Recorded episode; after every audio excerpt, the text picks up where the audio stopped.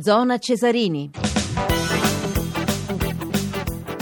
Ancora una buonasera da Maurizio Ruggelle, 22.44 minuti, in regia Ombretta Conti, Tonetisi per l'assistenza al programma, Maximiliano Gambino, Emilio, eh, Emiliano Trocini per quanto riguarda il coordinamento tecnico. Diamo alcuni risultati, prima di dare la parola a Filippo Grassia per il commento e la moviola di Inter Udinese, posticipo della trentesima giornata del campionato di Serie A finito 0-0. Allora per quanto riguarda la pallavolo, abbiamo eh, seguita con Simonetta Martellini eh, per questi quarti finali della Serie A1 Perugia 3, Cuneo 1, eh, Piacenza batte Città di Castello 3 a 1, mentre Modena ha battuto eh, Trento fuori casa 3 a 0. Ancora in corso Macerata, Verona sono sul 2 set pari. Per quanto riguarda il basket, invece l'Emporio Armani Milano festeggia la qualificazione quarti finali di Eurolega, poiché Malaga ha, per, ha perso in casa contro Olympiacos 80-63, dunque Milano accede ai quarti finali di Eurolega. E adesso il commento e la moviola di Filippo Grassia che salutiamo. Buonasera Filippo. Sì, buonasera a te, buonasera agli ascoltatori.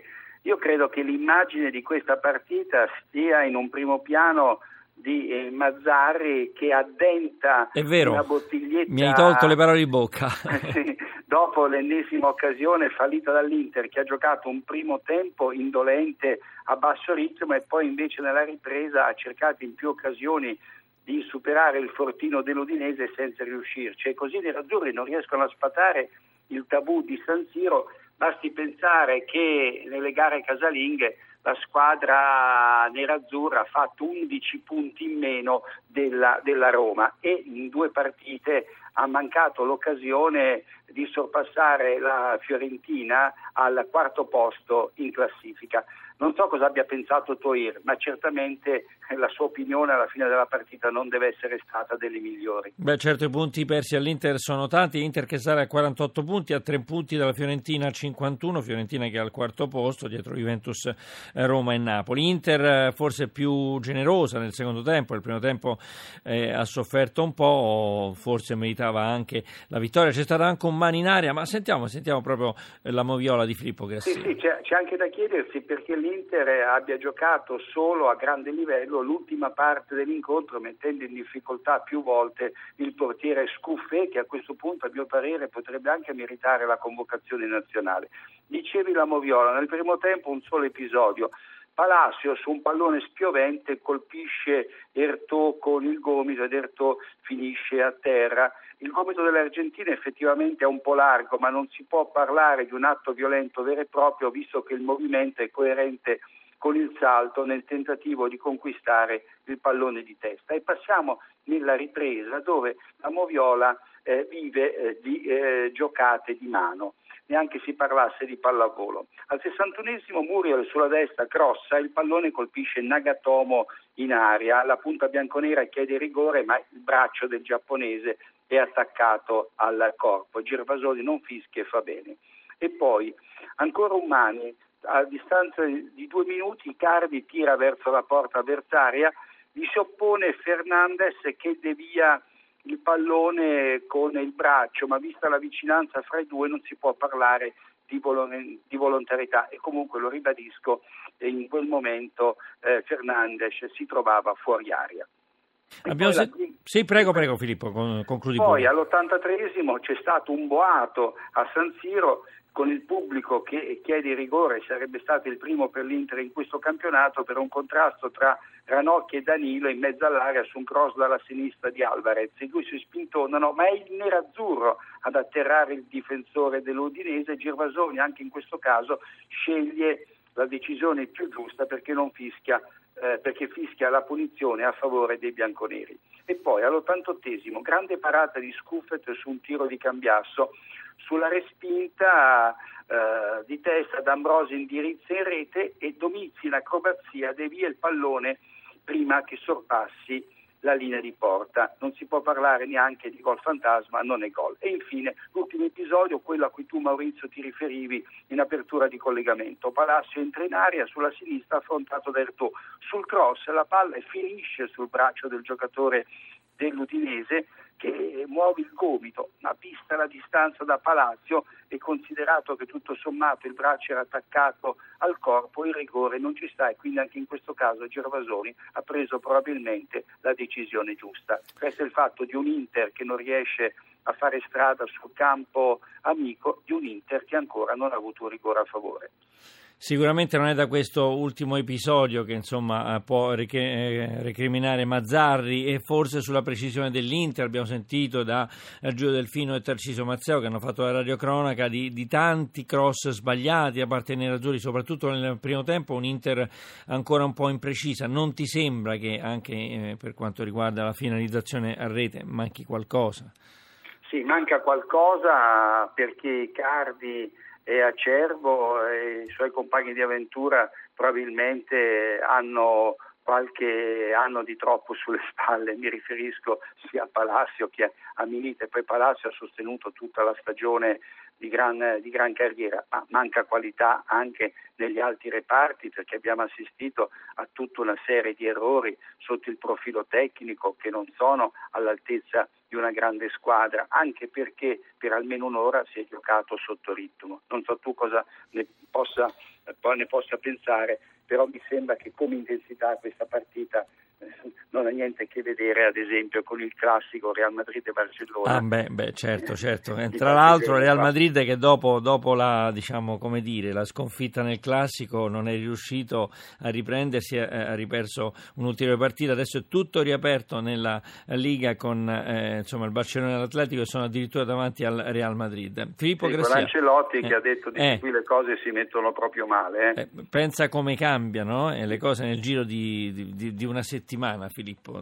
perché il Real Madrid sembrava veramente favorito insomma, nella Liga. Sì, perché aveva acquisito un vantaggio che sembrava importante nei confronti degli eterni rivali del Barça, ma anche dell'Atletico Madrid. Invece queste due sconfitte eh, consecutive adesso hanno portato il Real Madrid eh, da lepre a squadra che deve inseguire eh, Barça e Atletico Madrid.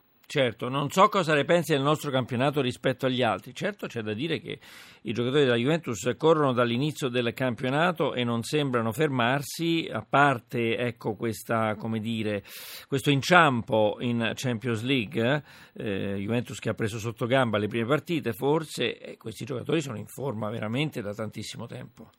E fra l'altro Conte ha ragione quando dice che per via di alcuni infortuni da qualche tempo sta mandando in campo praticamente gli stessi uomini. Eh, però c'è una bella differenza tra la Juventus e le altre squadre proprio sul piano della corsa, del dinamismo e dell'intensità. Ecco, per esempio la Fiorentina che eh, ha giocato molte più partite, ad esempio dell'Inter, 11 o 12, è molto sulle gambe, a differenza invece della Juventus eh, che eh, riesce a imprimere ai suoi impegni delle cadenze importanti.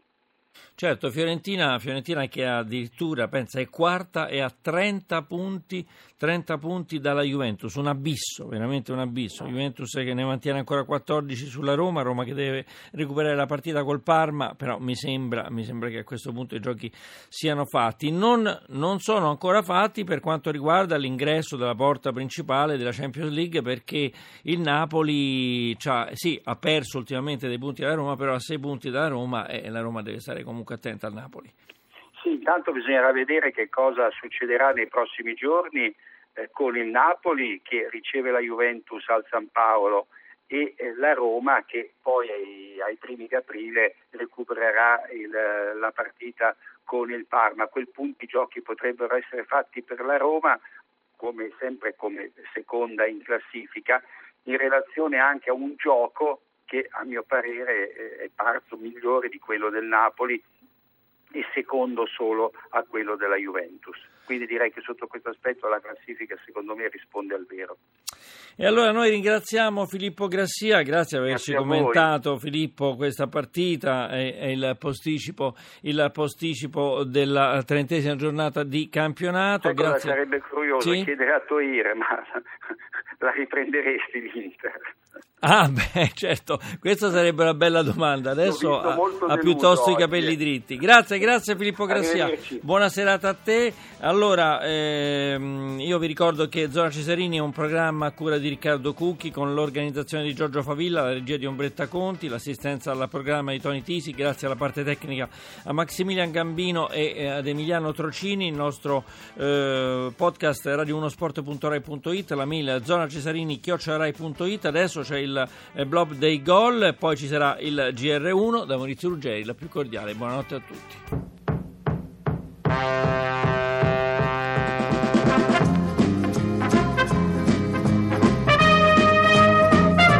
Gervigno ha spazio almeno un paio di metri per scatenare la corsa eccolo Gervigno per destro la posizione regolare destro e la Roma è in vantaggio Mattia Destro, esattamente, al 41esimo nel corso del primo tempo, cambia il parziale allo Stadio Olimpico di Roma. Ha segnato Mattia Destro, gol di Ciro Immobile, il pareggio del Torino esattamente al settimo minuto della ripresa, cambia il parziale allo Stadio Olimpico di Roma. Roma 1, Torino 1. Gervigno, Gervigno in area di rigore, Florenzi è solo, Florenzi sinistro, rete, il raddoppio della Roma esattamente al 46esimo minuto nel corso della ripresa Florenzi e Roma che raggiunge il vantaggio proprio all'ultimo respiro. La Sampdoria in vantaggio al primo minuto dopo appena 18 secondi con il grande ex di questa partita Gianluca Sansone. Parte Paloschi il tiro e il gol! In vantaggio il Chievo al settimo minuto Chievo 1 Bologna 0 attenzione il pareggio del Sassuolo al sedicesimo minuto con Alessandro Longhi. Dunque cambia il parziale al Mapei Stadium.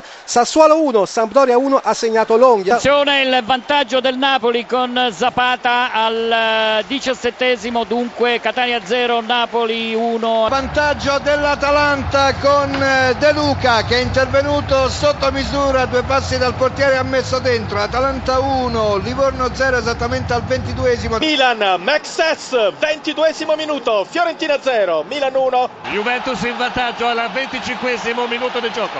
La rete è stata realizzata realizzata da Tevez, azione personale. Juventus 1, Parma 0. Accusami il raddoppio di Callejon, 25 Catania 0, Napoli 2. Vantaggio del Cagliari, Nene, minuto di gioco 31esimo, Cagliari 1, Verona 0. Juventus, raddoppio della Juventus alla 32esimo, ancora con Tevez, cambia il parziale. Juventus 2, Parma 0. Il terzo gol del Napoli ha segnato Enrique, il terzino destro, 40 minuto, Catania 0, Napoli 3. Poker del Napoli, ha segnato ancora Zapata e dunque Napoli 4, Catania 0, 43. C'è il gol del Catania con Monzon al ottavo minuto e dunque Catania 1, Napoli 4. Buonaventura che scambia con De Luca, poi Dennis dal limite il tiro, la rete! Grandissimo gol del Tanche che dal limite dell'area scaraventato sotto l'incrocio dei pari dunque al tredicesimo e 50 secondi raddoppia la squadra di casa Atalanta 2, Livorno 0. Conclusione in rete, potente da parte di Molinaro. Un tiro dalla lunga distanza che ha sorpreso letteralmente Buffon,